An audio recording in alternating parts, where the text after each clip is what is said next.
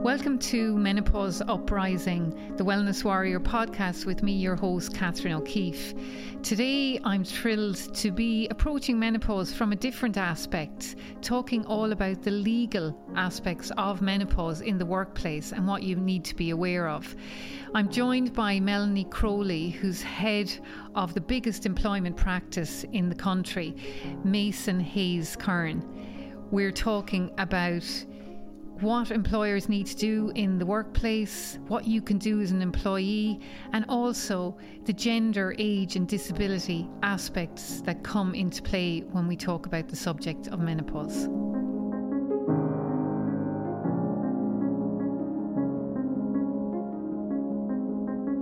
So, a slightly different slant on menopause today, but a really important part of menopause.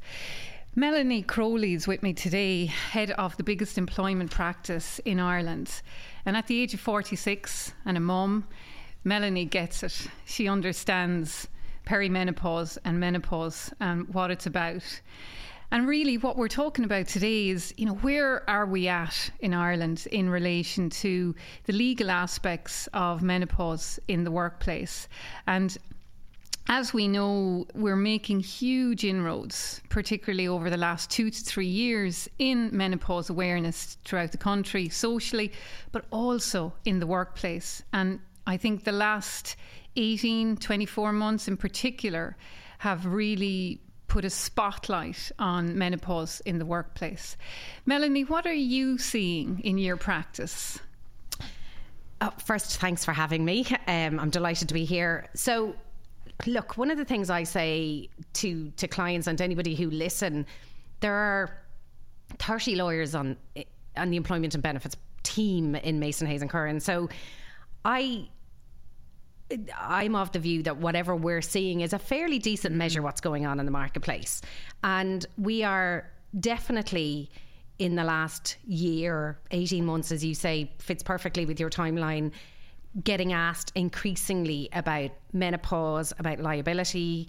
Um, some policies, not lots, but I do think they're coming. And I'm delighted to see it. As you say, I'm 46. I'm a professional. I'm a mother, so I, I, I think it's a it's a good thing. Um, you know, ten years ago, um, after I'd been through it, it was about fertility. And it was great to see that conversation happening. And that's something that's very well embedded in most employers' policies and procedures, most progressive employers' policies mm. and procedures. I mean, like it's not in everybody's, but but they're certainly there, and and I can see the same movement now with policies, with procedures, and with consideration being given to all things menopause related. And a lot of it's not just about policies, it's not just about risk, it's about education. Yeah. It's about awareness. And like certainly, you know, I think we're very progressive, but certainly in Mason Hayes and Curran ourselves, we run sessions for our employees on menopause, on awareness, on what it is, on um, what employees can do to help themselves and I am very proud of that fact, mm. um, and and I but I think it's indicative of what's going on in the marketplace and the expectation of employees as well. Yeah, and I, I think that is like the education and awareness piece is so important. Like,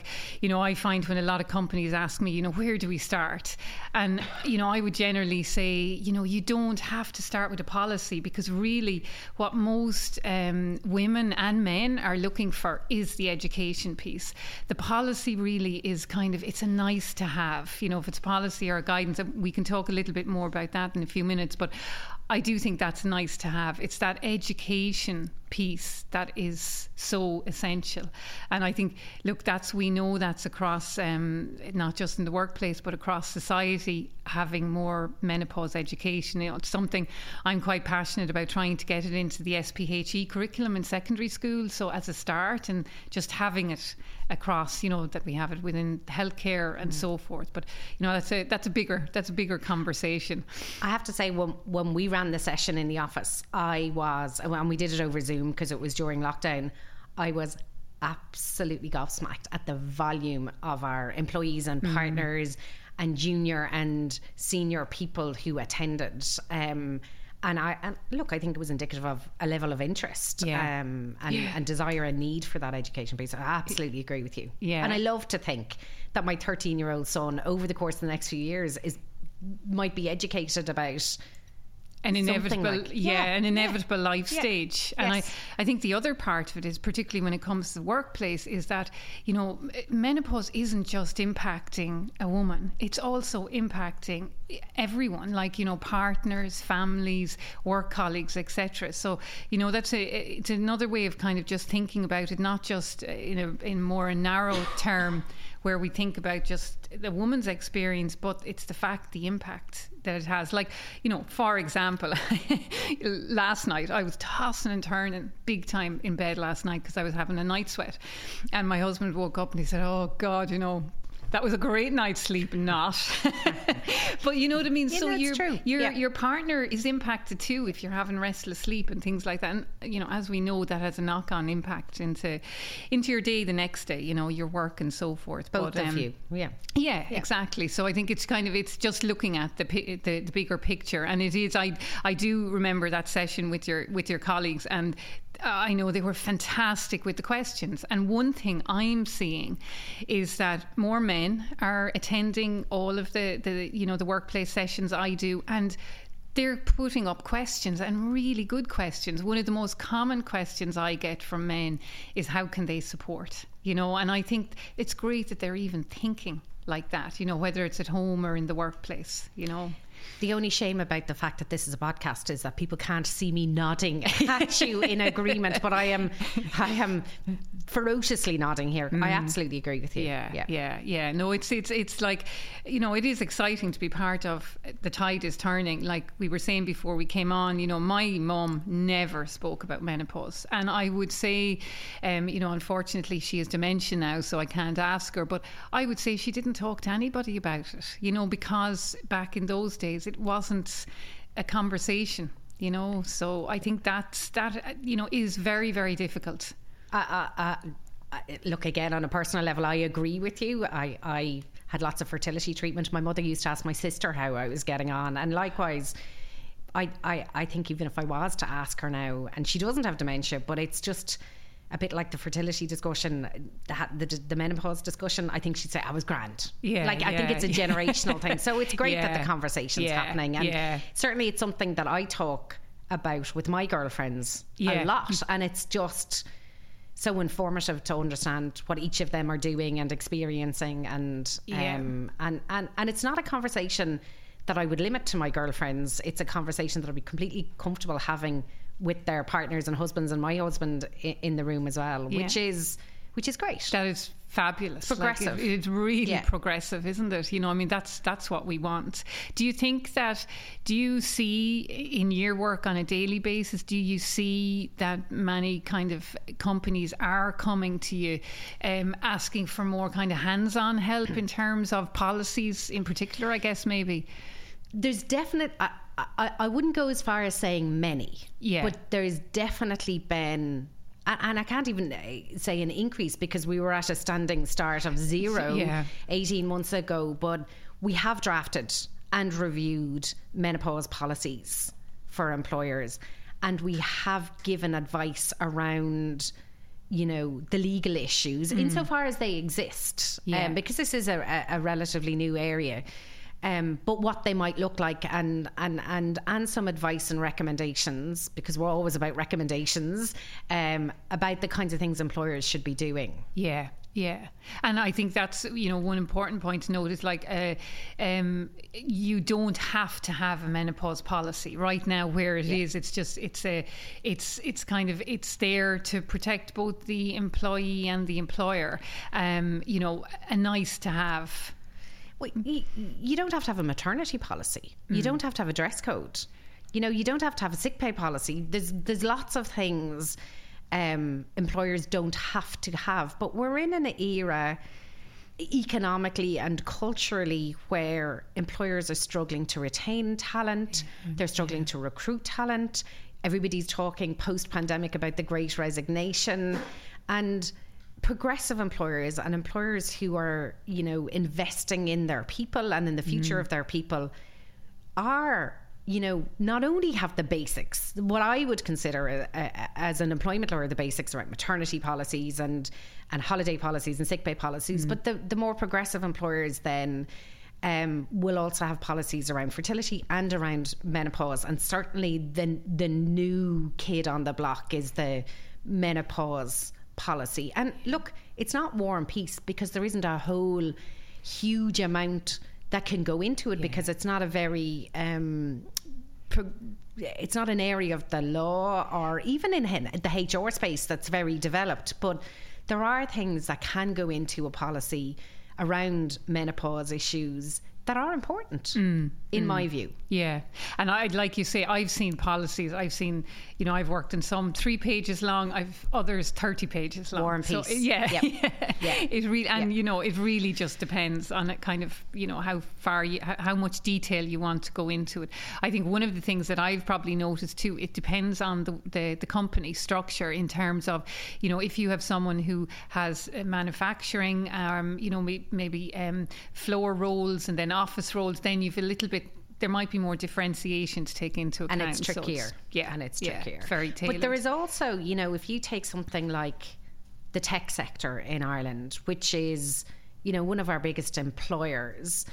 Um, and it's a sector that I've been involved with since the very beginning. And if you take somebody, you know, like, you know, even Facebook had four people when they set up here 13 or 14 years ago. They now have four and a half thousand. But all of those, and the tech sector is very progressive in how they again, and this is my experience, and I do a lot of work in the tech sector, but they're very progressive in how they kind of move with their employees and how they've grown with them and aged with them. So, mm.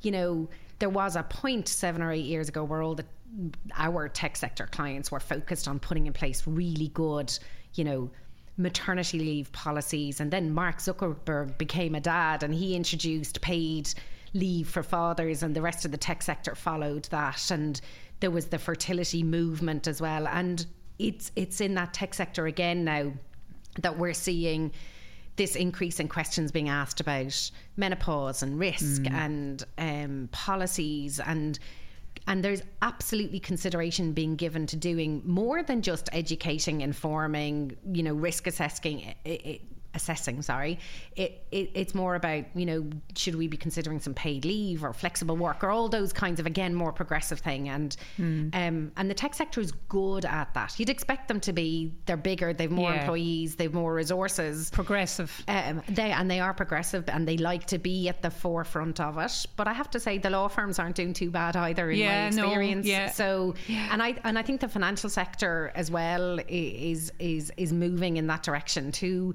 and and look, there's a whole host of reasons. It's about being a good employer, but there are all of these recruitment, retention, engagement type considerations as well, and they're important. Yeah, yeah, and I, I do like uh, you know I, I think like if we take even a good example on the tech sector, it, Sheryl Sandberg when she was pregnant, she introduced the concept of having um, parking spaces for pregnant women. And it was only when she became pregnant and was rushing for a meeting one day, she realized, oh my God, this is crazy. I'm, you know, she was too far away from where she needed to be. And that created a change. And, that, you know, and then Mark himself becoming a, yeah. a, dad. I have, I'm a big fan of Sheryl Sandberg's and I loved her book. I think anybody yeah, of an age in. should read yeah. that as well. Um, but yeah, you're right, and it's that, and, and but that's what I mean about the tech sector kind of aging with their mm. employees mm. and mm. they've had to address these issues as their employees yeah. have gone from being you know graduates in their early 20s to you know new parents and and and now you know I'm not the oldest person in the room in the tech sector meetings anymore, which is great. yeah, um, yeah. But, but it's about eight, and they have been really good at that. Yeah, yeah, yeah. That's yeah, and I think we can we can. I definitely would see that with a lot of companies. Um, I've worked with one one that really stands out um, that I've worked with now for God nearly four years. Be Hewlett Packard. They've done a huge amount of work in the menopause space. So it's kind of, you know, it is evolving, um, yeah. and I think it, it's changing. When when we look at, um, you know, how you. Pr- protect, you know, the employee and the employer. Does the Equality Act come into play um, there? It it does, and it will. Um, we don't have any case law around this that I am aware of yet um, in Ireland, but the case law in the UK, which is our nearest neighbour, and the mm-hmm. people, the you know, the, the jurisdiction that we turn to as lawyers for some um, jurisprudence and for some precedents. Uh, there's been some cases over there, some dating back to kind of you know ten years ago, but and but several in the last three years mm. around menopause. And all of them have been brought under the UK's equality legislation. So, on grounds of gender uh, and on grounds of age, and more and most importantly, on grounds of disability. And what's mm. interesting is so so with with lots of our domestic um, employment statutes, employment legislation, we are provided with directives by the European Union, and every member state then takes those directives and implements them uh, themselves with this kind of basic spine, if you like. And that results in us all having very similar legislation, but with slight differences. So the UK have a much narrower definition of disability than mm. we do here in Ireland. And with their definition of disability, there has to be kind of something long lasting about the yeah. the employee's incapacity, whether it's a physical one or a, a mental one. But there has to be something kind of. They talk a lot about twelve months. So there has to be something quite long lasting. In Ireland, we don't we don't have that. So the definition of disability under our employment equality legislation is very broad. It's you know in very simple terms, it's any malfunction of the mind or body and there doesn't have to be any kind of lasting effects, if you like. So I often say to people, a sore toe, tonsillitis, you know, depression, they're all disabilities. Um, so not the menopause per se, but the effects of the menopause mm, mm. and how they manifest themselves um, physically and and mentally is what has been held to be a disability several times over the course of the last few years in the UK. Um, and the focus has been on that disability piece rather than mm. gender or age. It's the disability piece. And to the extent that there hasn't been any litigation that I know of yet, to the extent that I expect there is an exposure and there will be litigation, I think it'll be litigation that will come under the ambit of the employment equality legislation and specifically the disability piece. Yeah. And I, I think, I, I mean, the one thing is like nobody ever wants menopause to be classified as a disability. It isn't a disability. It's not a disability. But when you yeah. come under the duration and the severity of the symptoms, yeah. that's where under case law it changes, right? Yeah, absolutely. Yeah. It's a bit like pregnancy. Pregnancy is not a disability, but but but some of the side effects yeah. can be. Mm um, and and that and and the UK the decisions are interesting because they've been a pains to say that the menopause in itself is not yeah. in and of its, a, yeah. a, a, itself a disability but the effects can be and you know all of the effects that yeah. that you speak about um, when it comes to menopause like you know the, the impact of sleepless nights and yeah. the physical the hot flushes and all of the physical and and mental ramifications and side effects that can come with it they can all fall within, in my view. Yeah. Now, it remains to be yeah. seen, but in my view, they will fall within the definition of disability. Yeah. And that's only a matter of time before. And I know in um, in the UK they've seen an upward trend in the number of tribunal cases, and I think the record for uh, 2021 was 20, um, and that's grown steadily yeah. over the last number of years.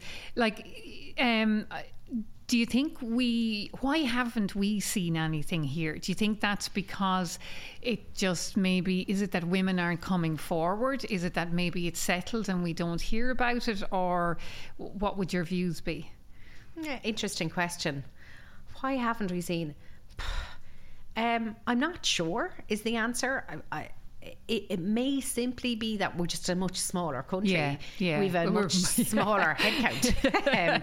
um, and you know, there are some things that we are much further ahead of in terms of claims than the UK. So like, things like bullying, right? We're like we've yeah. been much we've been much more progressive and much more ahead, if you can say that, than the UK or the US when it comes to bullying, and they've all followed our suit. Um, but with menopause, is it just that that hasn't come up yet?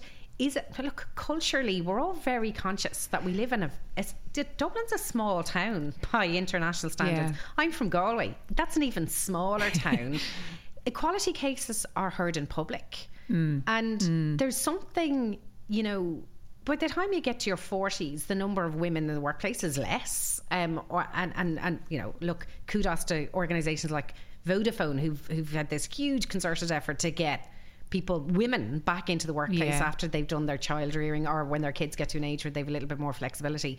But I, but but I think the the fact that these cases are run in public, the decisions are published, the parties are named. You know that has an impact on people's career prospects. Yeah. Like it or lump Yeah. it, that's a reality. And you know, with the best will in the world, I'd love to say that's not the case. Yeah. But you know what? If I sued Mason Hayes and Curran tomorrow, would any future employer Google me and find that? of course they would. That is Yeah. the world we live in. Yeah. And you know, in in in a country that's smaller than our nearest um, and dearest in the UK, I I suspect that has a factor. That is a factor on women's willingness to file claims and to make this a public issue. And at some stage, somebody will. Yeah. And as the conversation grows and as you know, amazing people like you keep driving the conversation and removing some of the tab- taboo or the discomfort around the discussion, it'll become less of an issue. Yeah. And I'm looking forward to that day. Yeah, I, I mean, I think that's like my whole passion is just like shattering that taboo Yeah. that we just completely get rid of it. But I think you're right. Like, you know, I re- remember my days when I was a director in investment banking, and obviously, you know, different issues come up and so forth. Um, I worked with women who were going through menopause, and, you know, I certainly think when you're in that career focus, um, you're right because you are going to be thinking about where is your next job, and you know I, I it's, I'm not saying that's right, um, but I think you know obviously it's it's it's going to be concern for anyone. I I do I do hope given the amount of companies that I'm working with and just the awareness that's happening, I, I do kind of hope we, we may prevent it happening because we may get enough education and awareness out there. Now, maybe I'm being naive. Ever the optimist. yeah. but, you know, it, it's like, you know, I just think because if some of those cases from the UK, like it was a complete lack of education and awareness in some cases, you know, so I think hopefully what we're doing now will you know, will be a step towards preventing, hopefully. Um, and what's interesting is the cases in the UK are, um, how, how do I put this? They, they, for the most part, they've been taken by females on relatively low incomes. Where you know, so so one of the big cases you and I have discussed is an employee in the retail sector. Yeah. So you know, when that happens, moving from you know one retail organization to another isn't isn't that big a deal because you're one of a number particularly in the current economic climate where we're Yeah. you know we've got such high Struggling employment get- rates yeah. and people are trying to get it's it's it's what I haven't seen is you know cases by you know, female C-suite executives senior Yeah. females Yeah. and um I wonder about that. I and, and it's actually it's it's given me some food for thought myself. I am um, Um, the international co-chair of the American Bar Association, and I sit on the board of the advisory board of the Employ- American Employment Lawyers Council, and I'm. I haven't seen them for two years. Obviously, we've done loads of podcasts and meetings, but I'm really looking forward to meeting the you know my colleagues on, on, in both of those organisations and seeing how this is progressing in the US because I don't know. That will be interesting because one of the things um, I find, uh, I would talk, I have a lot of colleagues in the US, and the US look to us. Yeah. And they would say that the UK and Ireland are actually ahead. Um, in terms of education and awareness around menopause in society, but also in the workplace. So, um, but I, but that's only a matter of time. Yeah, I, I Um, suspect you're right about that though, because when I started going to American Bar Association meetings nearly 20 years ago, um, I, I discovered very quickly the best way to get to know people was to stick my hand up and say something. And what struck me at the time was they never used the word bullying. They had no idea what it was. They had no cases around it. This is like Wow. enormous Yeah, continent. yeah, yeah. And the word bullying wasn't in their vocabulary. And that was 20 years ago. And it was huge for us at the time. Yeah. Huge. Not so much in the UK, but huge for us. And now it's it's a lot, it's a big focus of what we talk about at our conferences and Okay. at our meetings. Um, and, and, and the, you know, menopause and, and other female issues like, you know, well, fertility isn't a free female issue, but other, of you know, those kind of more sensitive topics aren't something they discuss. So you may well be right that the Hmm. Europeans are much more progressive about it. So I'll report back. We might do another podcast. yeah, exactly. this time next yeah, year. That'd be But good. I'd certainly It- ask. it's like um, uh, I know Italy. Are really progressive in relation to fertility and also in relation to menopause. And I actually wouldn't have thought that a couple of years ago, only for kind of uh, talking to, to different people in Italy. So it's kind of it's just um, it's it's different. Like if we look at um, uh, Sweden, and I I know from colleagues there that they will say they have the same pretty much the same issues as us when it comes to menopause, both in society and in the workplace. But where they're a big difference is is in relation to sexual health because they will find that they it's a very kind of they're very relaxed they're very open about it whereas we wouldn't be. So it's it, every country has different um But isn't it interesting how massive an impact a country's culture has on the law and on the workplace? Yeah. the cultural side of it is massive. Um, I know when I was doing research recently, I'm in the midst, I'm nearly there of writing a book on menopause, and I was looking at variations across different countries. And if you look at the Mayan culture in South America, Central America, they actually celebrate menopause.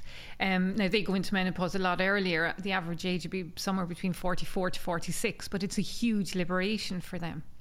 So every culture will have a different view, and that obviously impacts in, in the workplace as well. You know, yeah, Interesting. yeah. Um, so when we when we look at um, say that difference to the UK and so forth, I think this is where.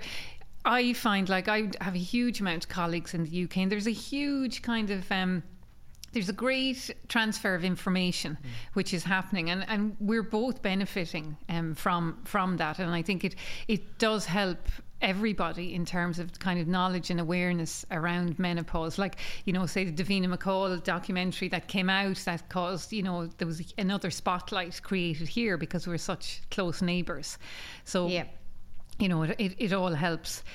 When we look at, um, you know, for a woman in the workplace, what advice would you give in terms of if they're experiencing issues, um, or you know, maybe they're just it's some it's related to their menopause symptoms.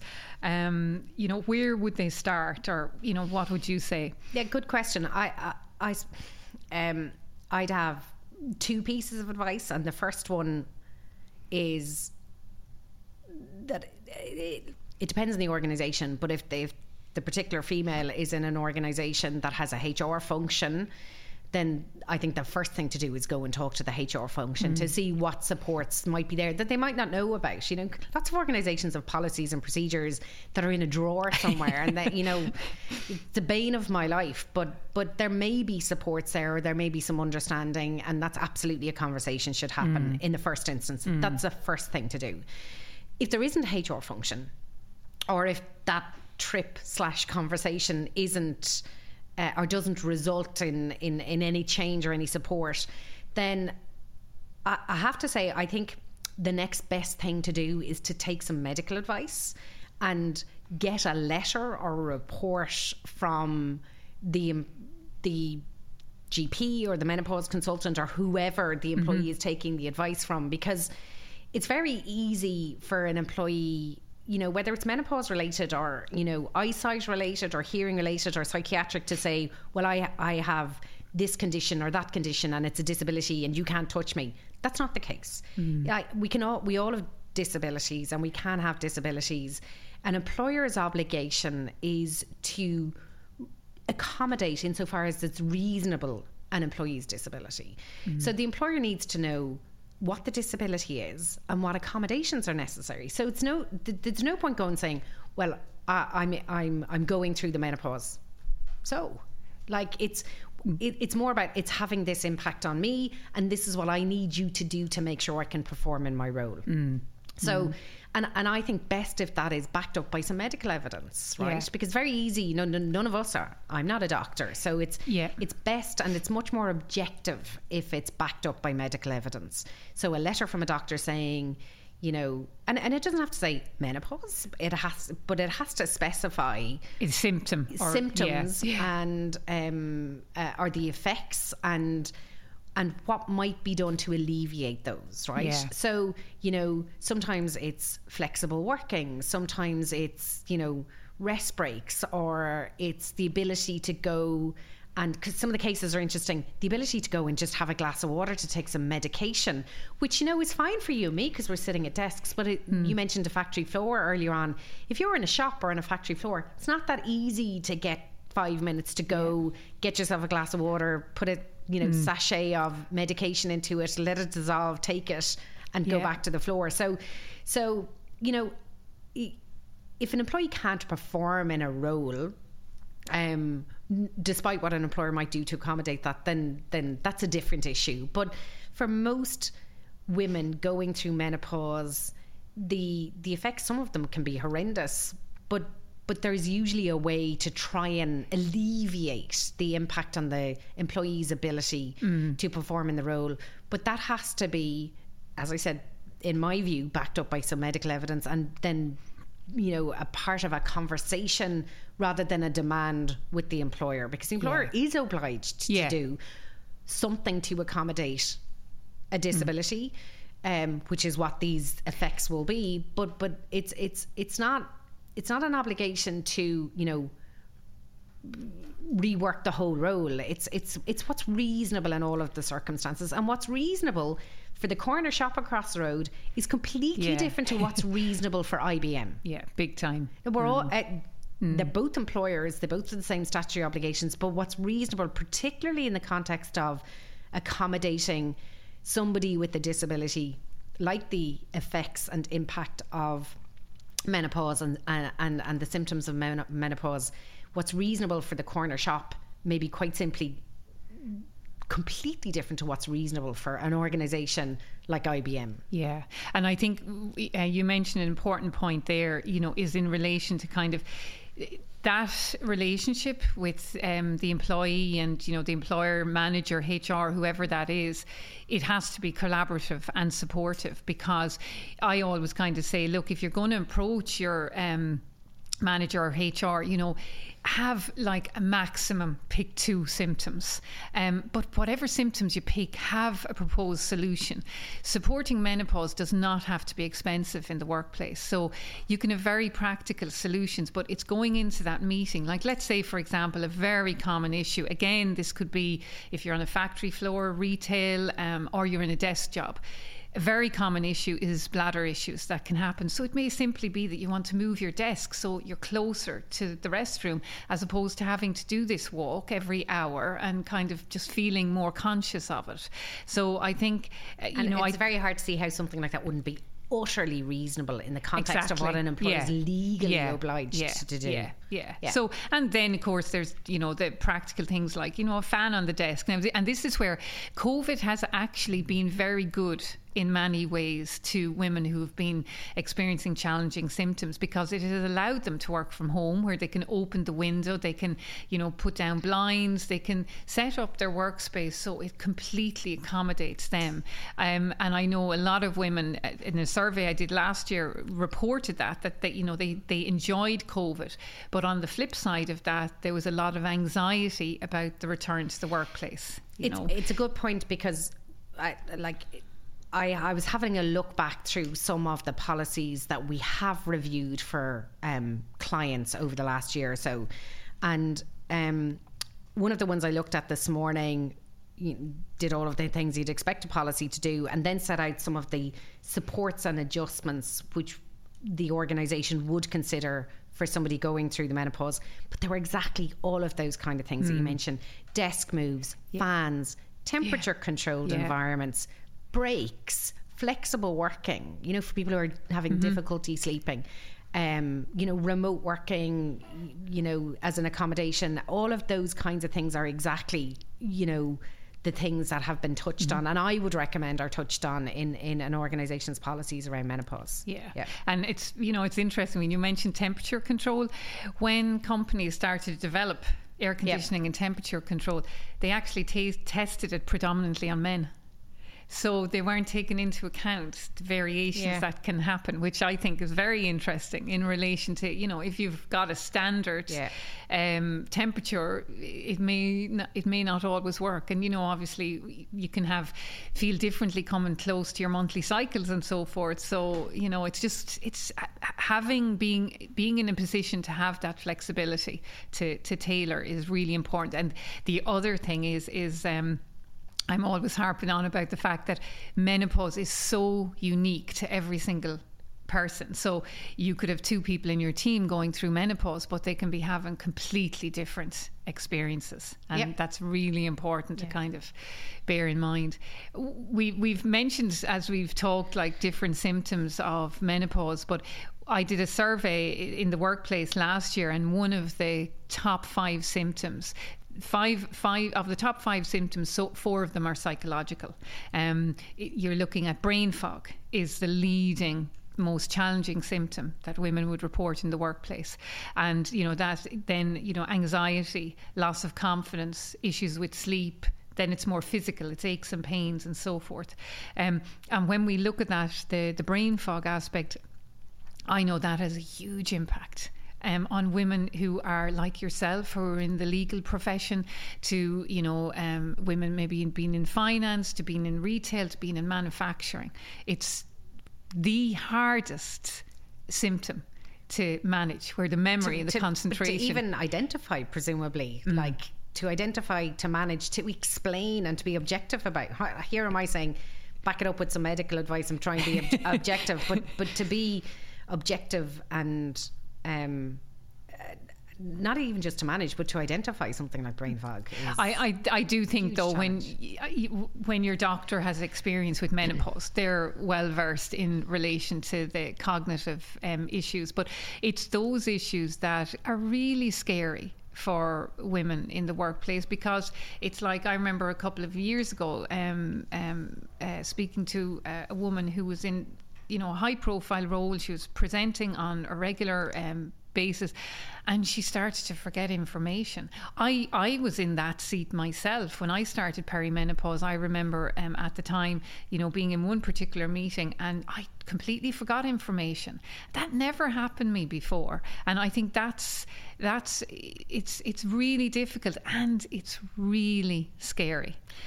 It, it, and it's it's also a legal issue because some of the cases in the UK have been around performance managing women going through menopause and some of the performance issues um, arose directly as a result of forgetfulness, brain fa- fog, you know, eh, absenteeism, lateness because of the, you know, the Insomnia, the, insomnia sleep. piece and all of that. Yeah. So, um, and and you know, certainly if somebody, if an organisation came to me.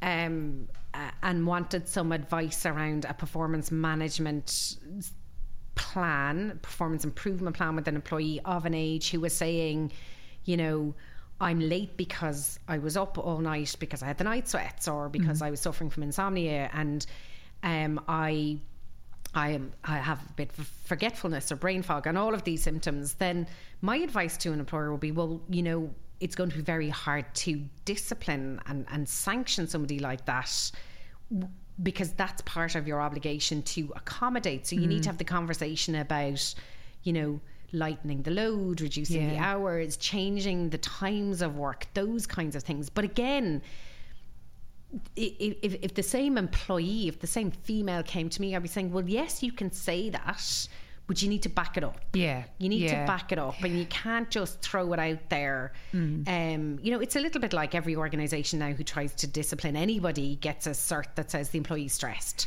or anxious.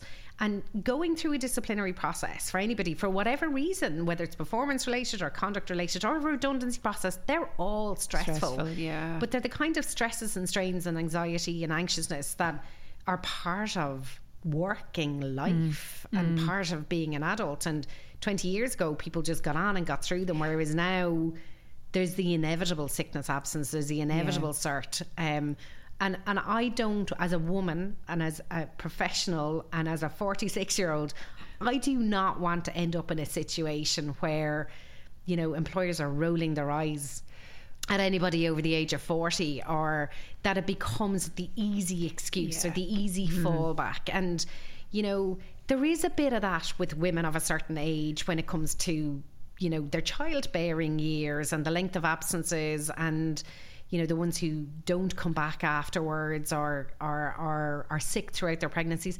And there's so much genuineness to some of that. Yeah. but there are uh, are others who who milk it. And I don't want personally and professionally I don't want the menopause to become that issue. Yeah. so for any female who's listening to this absolutely have the conversation with your employer.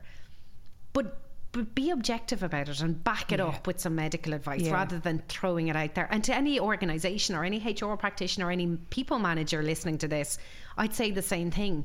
Be prepared to have the conversation, be prepared Yeah. to accommodate, be reasonable, but look for that backup or Mm. look, you know, or have an employee medically reviewed yourselves. Most organizations now have occupational health consultants again, one of the cases in the UK, um, the the employee refused to go to the occupational health consultant because he was a man and because she didn't feel comfortable, and they said there was no female doctor. Like it, it's it's 2022. You Yeah. know, every Yeah. organi- yeah occupational health organization has female doctors, and if they don't, move somewhere else. if the employee wants to see a female Yeah. doctor, Yeah. because there are issues like this. Yeah. we're all much more comfortable discussing with female doctors. Mm. You know, there's lots of female issues. We're all more comfortable discussing with female doctors. Yeah. So, you know, there's a little bit of give and take, but be objective, be factual about it, and let's just not make this the the the. the uh, we can't we, We can't, can't. make it another rod to beat ourselves up with we really can't because i i think um as you said and i know we're rolling eyes here we don't Yeah. want it to Yeah. be that rolling eyes we want it to be that it, this is and it, menopause is an inevitable stage of life And it's So, difficult. yes and we want we want the support during these years and i think part i think an essential part of that because this is a conversation i have so often women just saying i i'm i don't want to speak to my manager because maybe they're younger um, which is very common, or maybe that because um, they're they're male that they don't want to speak to. Where and I'm really encouraging you've just, you know, you need to open the conversation, you know, and but and Catherine, isn't that back then to the employer's obligation to inform and educate? completely And- completely yeah, and because because otherwise if i say to you you know if i say you know hi mary or john can i speak to you next week about my menopause if mary is younger and has no education mm. around menopause or if john is uncomfortable with the subject and again also maybe you know is at an age where he hasn't had a partner who's gone through it or you know his pa- a parent and just doesn't have that awareness then we have to give them that education so they can actually sit across the table or sit beside someone and not become, let's be honest, not become red faced when the word menopause is mentioned or hot flushes or brain fog, to be comfortable with it. I find there's so much difficulty. Um, with people even mentioning the word menopause. I mean, I obviously say it in my sleep. Yes. but, Yeah. you know, when you're not working in it like I do every day, it becomes, ve- it, it, it is a challenging and sensitive subject. So we've we've also got to be aware of the fact, the privacy that comes with it. You know, because you know, em, uh, an, an employee may not want to go into much detail, and you know, that's it's obviously the disclosure is at the onus of the employee. You know, Yeah, but you know what? I, I, we're back to where we started again about this being a taboo issue, and you know, you and and your colleagues in the same space working hard to to make sure this isn't a taboo thing anymore. But I've lost my train of thought, and I was going to say I was going That's the brain fog. That's the brain fog. that could be the brain fog. Um, I can tell you something to take for that. but but but- and I have lost my train of thought, but I also wanted to say we're back to kind of, you know, the type of session that we did in Mason Hayes and Curran last year, you know, which was a it, you know, you ran and, and it was to inform and educate. But if employers don't want to do that kind of inform and educate piece, the benefit of having a policy is that it's in there. And as you say, a policy can be three pages or it can be 300 pages. But a basic policy would have a what is the menopause? This is what it is. Yeah. These are the symptoms. And these are the kinds of things that can help. And this is what we're prepared to do to support and to make adjustments for you.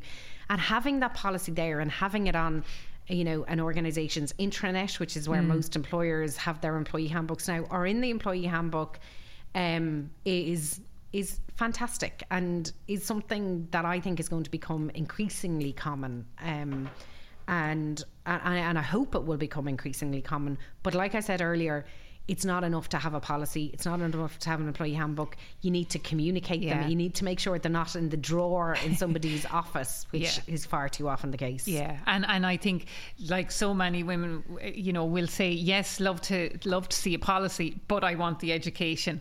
And one of the things I think seventy eight percent of people in the survey I ran said they wanted to see training for um, managers mm. brought into their workplace because that will make having that conversation easier. And I, I you know, I, I, really do hope, you know, it mightn't be next year, it might be a few more years down the line, but I really do hope we do get to a situation where women just can go in and have that conversation. And I think a really important point, which you touched on earlier, is it coming from C-suite down. Yes. We need to start seeing senior um, fe- senior females in you know in high profile senior roles we need like Anne O'Leary in Vodafone we need yes. to start seeing the communication and the openness being drilled down because that will really help you know across an organization I remember when I became the head of the employment practice a few years ago having a conversation with a man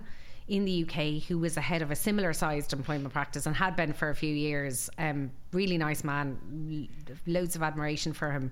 But he told me that he he worked remotely on a Wednesday. Now this is ten years ago when people weren't working yeah. remotely, and that he worked part time on a Wednesday.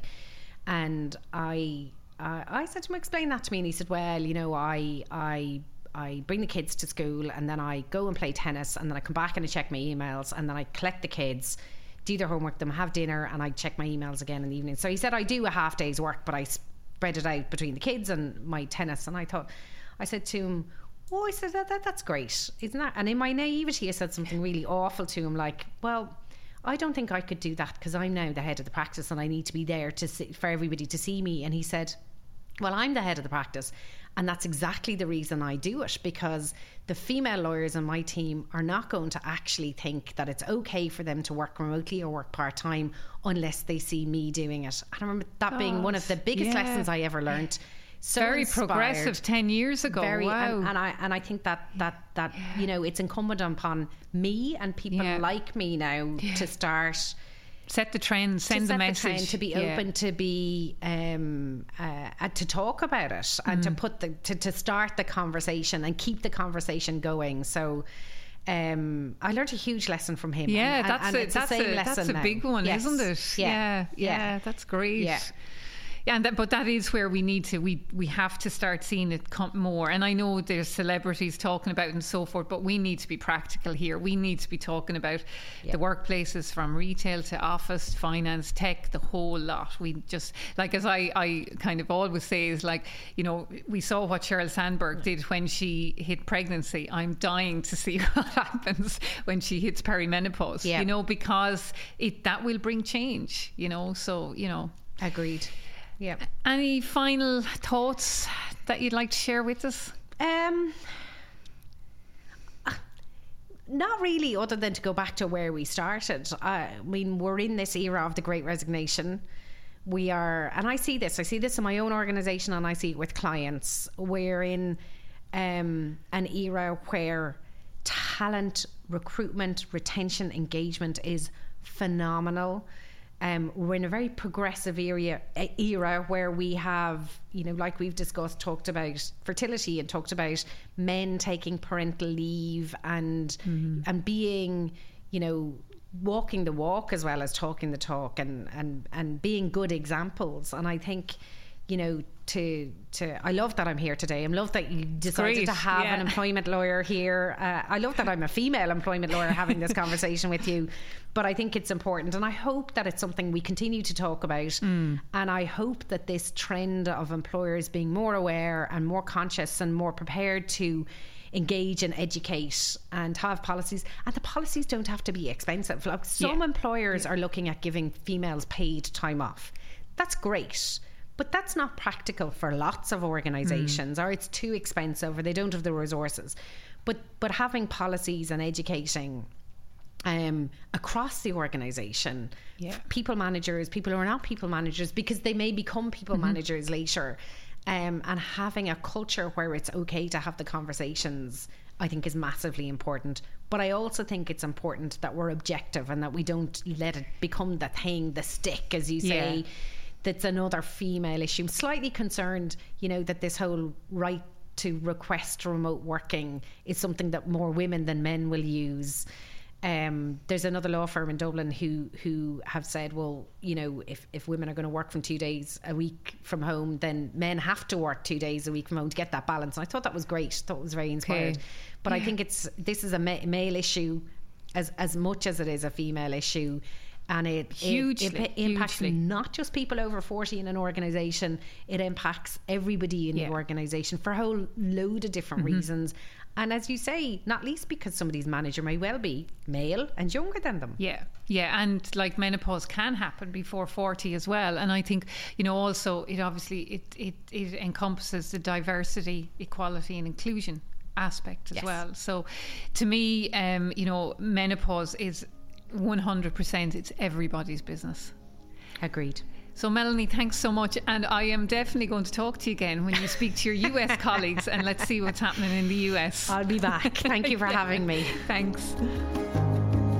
I hope you enjoyed today's podcast. Just to remind you, the Menopause Success Summit is happening on the 21st of May in the Radisson Blu in Cork. I would love you to join me at this event, which we're gathering together experts across various fields of menopause. And I know you will get loads of practical information on the day. So check out all the details at www.menopausesuccesssummit.com. Thank you.